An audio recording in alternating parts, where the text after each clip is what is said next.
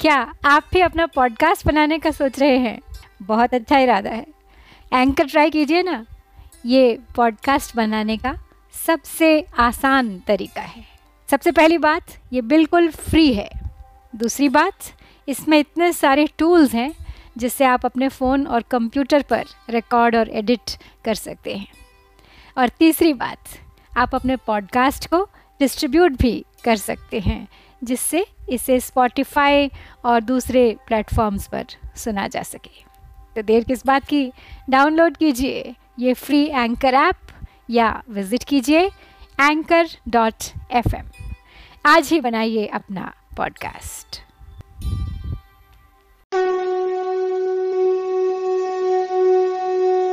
जय श्री कृष्ण। श्रीमद् भगवद गीता के दसवें अध्याय विभूति योग में एक बार फिर आप सबका स्वागत करती हूँ। तो इस अध्याय से हम पढ़ चुके हैं तेरह श्लोक। अब तक के श्लोकों में हमने देखा कि भगवान अपनी विभूतियों का विस्तार से ज्ञान विज्ञान सहित अर्जुन को वर्णन कर रहे हैं। और पिछले दो श्लोकों में हमने देखा कि अर्जुन भगवान की भक्तों पर अलौकिक कृपा देखकर उनकी स्तुति करते हैं, उनकी प्रशंसा कर रहे हैं, उनका गुणगान कर रहे हैं। तो उसी प्रकरण को आज आगे बढ़ाऊँगी। लेकिन उससे पहले एक बार पिछले श्लोकों का सार दोहरा लेते हैं। जो जानता मेरी विभूति व योग, शक्ति यथार्थ है।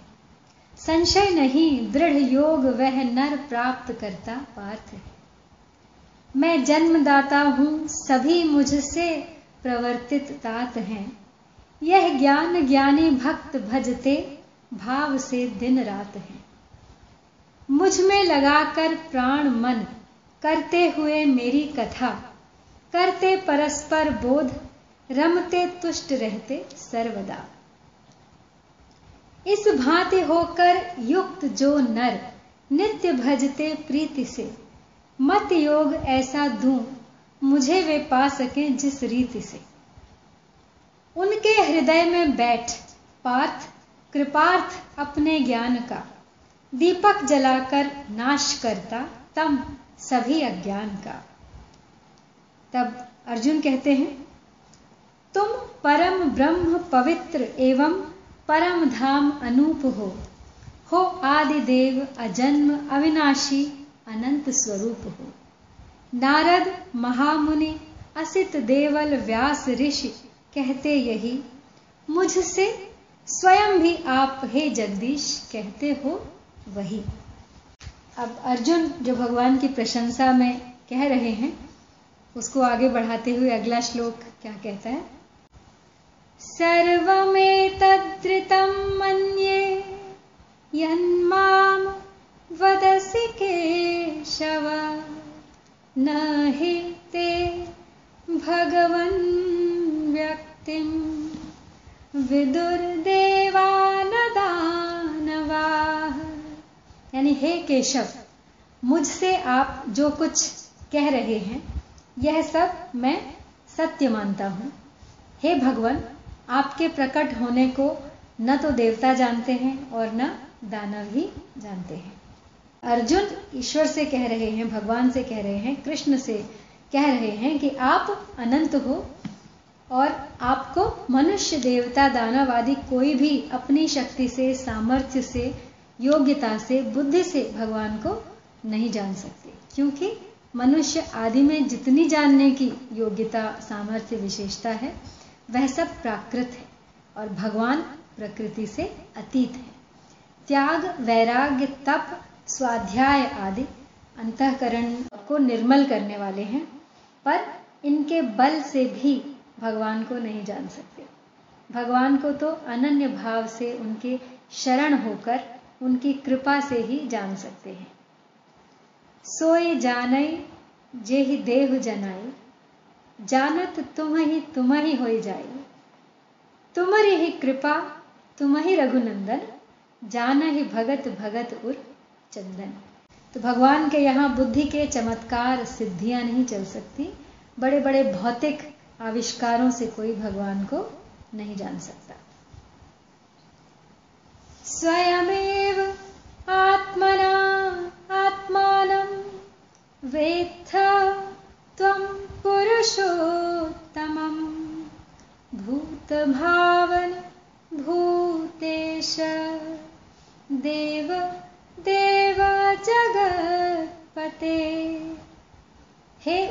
भावन, हे भूतेश, हे देव देव हे जगतपते, हे पुरुषोत्तम, आप स्वयं ही अपने आप से अपने आप को जानते हैं। तो यहाँ पे भूत भावन, भूतेश देव देव जगतपते और पुरुषोत्तम, इन पाँच संबोधनों को क्रमशः सूर्य, शिव, गणेश, शक्ति और विष्णु इन ईश्वर कोटि के पाँच देवताओं का वाचक माना जाता है। इन संबोधनों का प्रयोग करके अर्जुन भगवान से मानो यह कहते हैं कि ये पाँचों देवता मूलतः आप ही हैं। आप स्वयं ही अपने आप को जानते हैं। इसका तात्पर्य है कि जानने वाले भी आप ही हैं। जानने में आने वाले भी आप ही हैं और जानना भी आप ही हैं। अर्थात सब कुछ आप ही हैं। कर्म, क्रिया और कर्ता। जब आपके सिवाय और कोई है ही नहीं तो फिर कौन किसको जाने? तो तत्व को जानने की चेष्टा करेंगे तो तत्व से दूर हो जाएँगे। क्योंकि तत्व को ज्ञे यानी जानने का विषय बनाएँगे, तभी तो उसको जानना चाहेंगे। अब तत्व तो सबका ज्ञाता है, ज्ञेय नहीं। सबके ज्ञाता का कोई और ज्ञाता नहीं हो सकता, जैसे आँख से सबको देखते हैं। पर आँख से आँख को नहीं देख सकते। क्योंकि आँख की देखने की शक्ति इंद्रिय का विषय नहीं है, अर्थात इंद्रियाँ खुद अतीन्द्रिय है। अतः वह परमात्म तत्व स्वयं ही स्वयं का ज्ञाता है। तो अब विभूतियों का ज्ञान भगवान में दृढ़ भक्ति कराने वाला है। अतः अब आगे के तीन श्लोकों में अर्जुन भगवान से विभूतियों को विस्तार से कहने के लिए प्रार्थना करते हैं।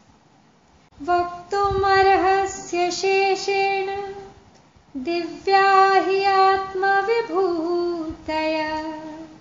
याभि विभूतिभिः लोकान् इमान् त्वं व्याप्य तिष्ठसि। जिन विभूतियों से आप इन संपूर्ण लोकों को व्याप्त करके स्थित हैं, उन सभी अपनी दिव्य विभूतियों का संपूर्णता से वर्णन करने में समर्थ हैं। तो यहाँ पे कहा गया है कि इंद्रियों को देखने वाली इंद्रियाँ नहीं है, मन है। मन को देखने वाला मन नहीं है, बुद्धि है। और बुद्धि को देखने वाली बुद्धि नहीं है, अहम है। अहम को देखने वाला अहम नहीं है, स्वयं है। और स्वयं को देखने वाला तो स्वयं ही है। तो इसी प्रकार ईश्वर को देखने वाला, जानने वाला स्वयं ईश्वर ही है।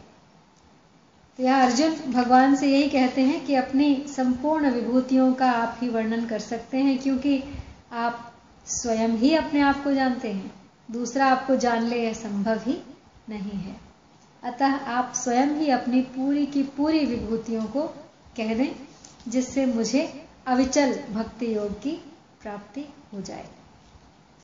कथम विद्यामहम योगिम त्वाम सदा परिचिन्तयन्।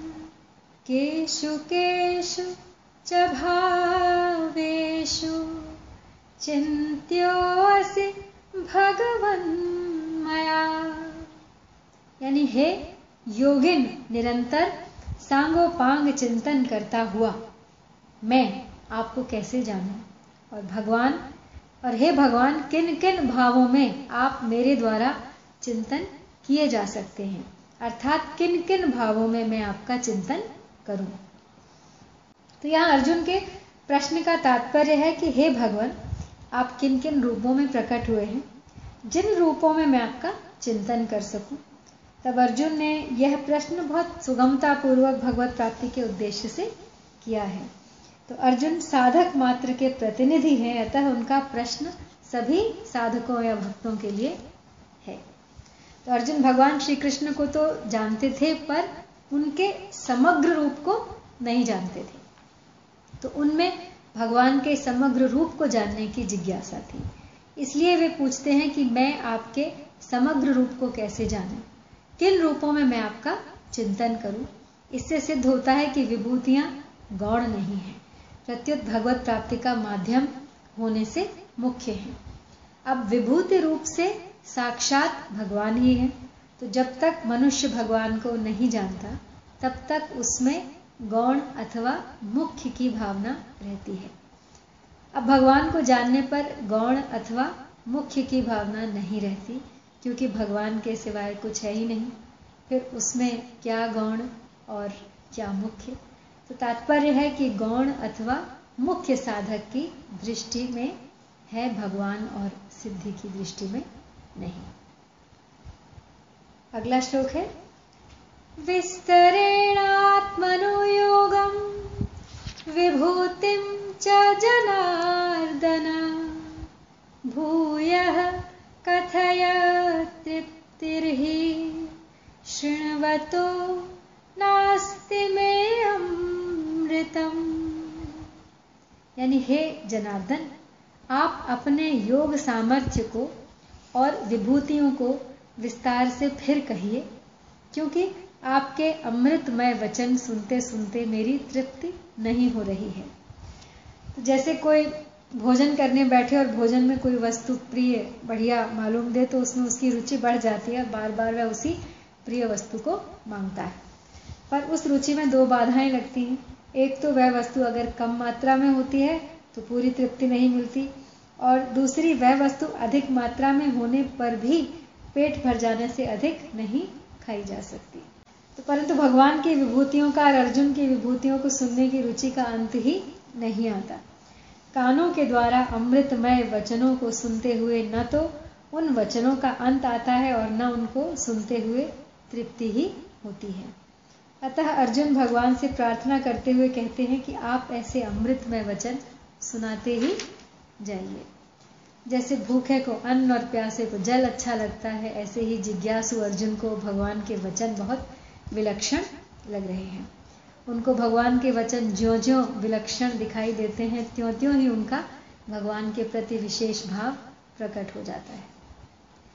तो अब अर्जुन की प्रार्थना स्वीकार करके भगवान आगे के श्लोक से अपनी विभूतियों और योगों को कहना प्रारंभ करते हैं। हंतते कथयिष्यामि दिव्या हि आत्मविभूतयः। प्राधान्यतः कुरु श्रेष्ठ। नास्ति अंतो विस्तरस्य में। हाँ ठीक है। मैं अपनी दिव्य विभूतियों को तेरे लिए प्रधानता से, संक्षेप से कहूँगा। भगवान कह रहे हैं, क्योंकि, हे कुरुश्रेष्ठ, मेरी विभूतियों के विस्तार का अंत नहीं है। तो यहाँ पे ये बड़े आश्चर्य की बात है कि सुनने में तो आदमी बहुत कुछ सुन सकता है, पर उतना नेत्रों से नहीं देख सकता, क्योंकि देखने की शक्ति कानों की अपेक्षा सीमित है। तो अब कान का विषय शब्द है और शब्द दो तरह का होता है। वर्णात्मक और ध्वन्यात्मक।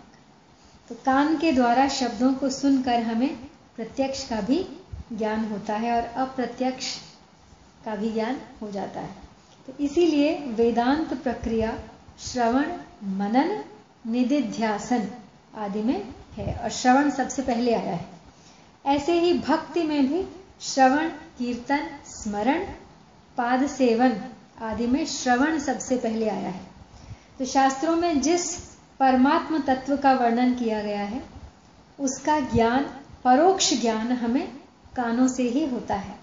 अर्थात कानों से सुनकर ही उसके अनुसार करने, मानने या जानने से हम उस परमात्म तत्व का साक्षात्कार करते हैं।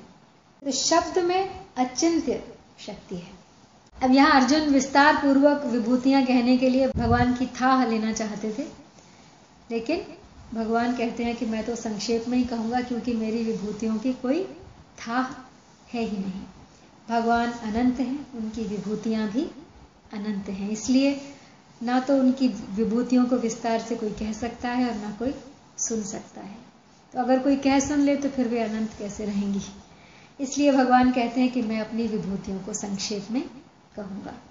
तो अर्जुन को कुरुश्रेष्ठ कहने में भगवान का तात्पर्य है कि तेरे मन में मुझे जानने की इच्छा हो गई है, इसलिए तू श्रेष्ठ है। तो विभूतियाँ और योग, इन दोनों में से पहले भगवान अब बीसवें श्लोक से उनतालीसवें श्लोक तक अपनी बयासी विभूतियों का वर्णन करते हैं।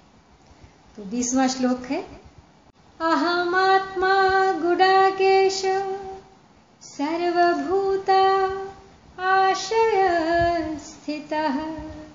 अहम आदिश्च मध्यम च भूतानाम अंत एव च। भगवान कहते हैं कि हे नींद को जीतने वाले अर्जुन, संपूर्ण प्राणियों के आदि मध्य तथा अंत में मैं ही हूँ। और संपूर्ण प्राणियों के अंतकरण हृदय में स्थित आत्मा भी मैं ही हूँ। भगवान का चिंतन कहते हैं दो तरह से होता है। एक, साधक अपना जो इष्ट मानता है, उसके सिवाय दूसरा कोई भी चिंतन न हो। कभी हो भी जाए तो मन को वहाँ से हटाकर अपने इष्ट देव के चिंतन में ही वापस लगा दे। और मन में सांसारिक विशेषता को लेकर चिंतन हो तो उस विशेषता को भगवान की ही विशेषता समझे। इस दूसरे चिंतन के लिए ही यहाँ विभूतियों का वर्णन किया गया है। यानी जिस किसी चीज़ का भी चिंतन करे, जिसको भी अपने मन में सोचे, मन में ख्याल भी आए तो ये सोचे कि वो ईश्वर ही है, ईश्वर का ही एक रूप है। इस दूसरे चिंतन के लिए ही यहाँ विभूतियों का वर्णन है। तात्पर्य है कि किसी विशेषता को लेकर जहाँ कहीं वृत्ति जाए, वहाँ भगवान का ही चिंतन होना चाहिए। उस वस्तु व्यक्ति का नहीं। तो यहाँ पे उन्होंने अपनी संपूर्ण विभूतियों का सार कहा है कि संपूर्ण प्राणियों के आदि, मध्य तथा अंत में मैं ही हूँ। तो यह नियम है कि वस्तु उत्पत्ति विनाशशील होती है। उसके आरंभ और अंत में जो तत्व रहता है, वही तत्व उसके मध्य में भी रहता है। चाहे दिखाई दे या ना दिखाई दे। अर्थात जो वस्तु जिस तत्व से उत्पन्न होती है, उसी में लीन होती है। उस वस्तु के आदि, मध्य और अंत में, सब समय में वही तत्व रहता है। जैसे सोने से बने गहने पहले सोना रूप होते हैं। अंत में गहनों में गहनों के सोने में लीन होने पर सोना रूप ही रहते हैं और बीच में भी आभूषण के तौर पे सोना रूप ही रहते हैं। तो केवल नाम, आकृति, उपयोग, माप, तौल आदि अलग अलग होते हैं और इसके, इनके अलग अलग होते हुए भी गहने सोना ही रहते हैं। ऐसे ही संपूर्ण प्राणी आदि में भी परमात्मा स्वरूप थे और अंत में लीन होने पर भी परमात्मा स्वरूप रहेंगे तथा मध्य में, मनुष्य रूप में, नाम, रूप, आकृति, क्रिया, स्वभाव आदि अलग अलग होने पर भी तत्वतः परमात्मा स्वरूप ही है। यह बताने के लिए ही यहाँ भगवान ने अपने को संपूर्ण प्राणियों के आदि मध्य और अंत में कहा है। तो अहम ब्रह्मास्मि, यही इसका मूल तत्व है। तो अहम आत्मा गुड़ाकेश सर्वभूताशय स्थित तो साधक अब इन विभूतियों का उपयोग कैसे करें? इसे बताते हैं कि जब साधक की दृष्टि प्राणियों की तरफ़ चली जाए, तब वह संपूर्ण प्राणियों में आत्मरूप से भगवान ही है। इस तरह भगवान का चिंतन करे। जब किसी विचारक साधक की दृष्टि सृष्टि की तरफ़ चली जाए, तब वह उत्पत्ति विनाशशील और हरदम परिवर्तनशील सृष्टि के आदि मध्य तथा अंत में एक भगवान ही है। इस तरह भगवान का चिंतन करे। और कभी प्राणी के मूल रूप की तरफ़ उसकी दृष्टि चली जाए, तब वह बीज रूप से भगवान ही हैं। भगवान के बिना कोई भी चर, अचर प्राणी नहीं हो सकता। इस प्रकार भगवान का चिंतन करें। अब भगवान श्री कृष्ण समग्र है और आत्मा उनकी विभूति है। आत्मा भगवान की परा प्रकृति है और अंतकरण अपरा प्रकृति परा और अपरा दोनों ही भगवान से अभिन्न है। आज यही समाप्त करती हूँ। तो हमने बयासी विभूतियों का यहाँ पे ज़िक्र सुना है। तो इसको आगे इसी प्रकरण को इस अध्याय के अंत तक जारी रखा जाएगा। तो तब तक के लिए आपसे विदा। जय श्री कृष्ण।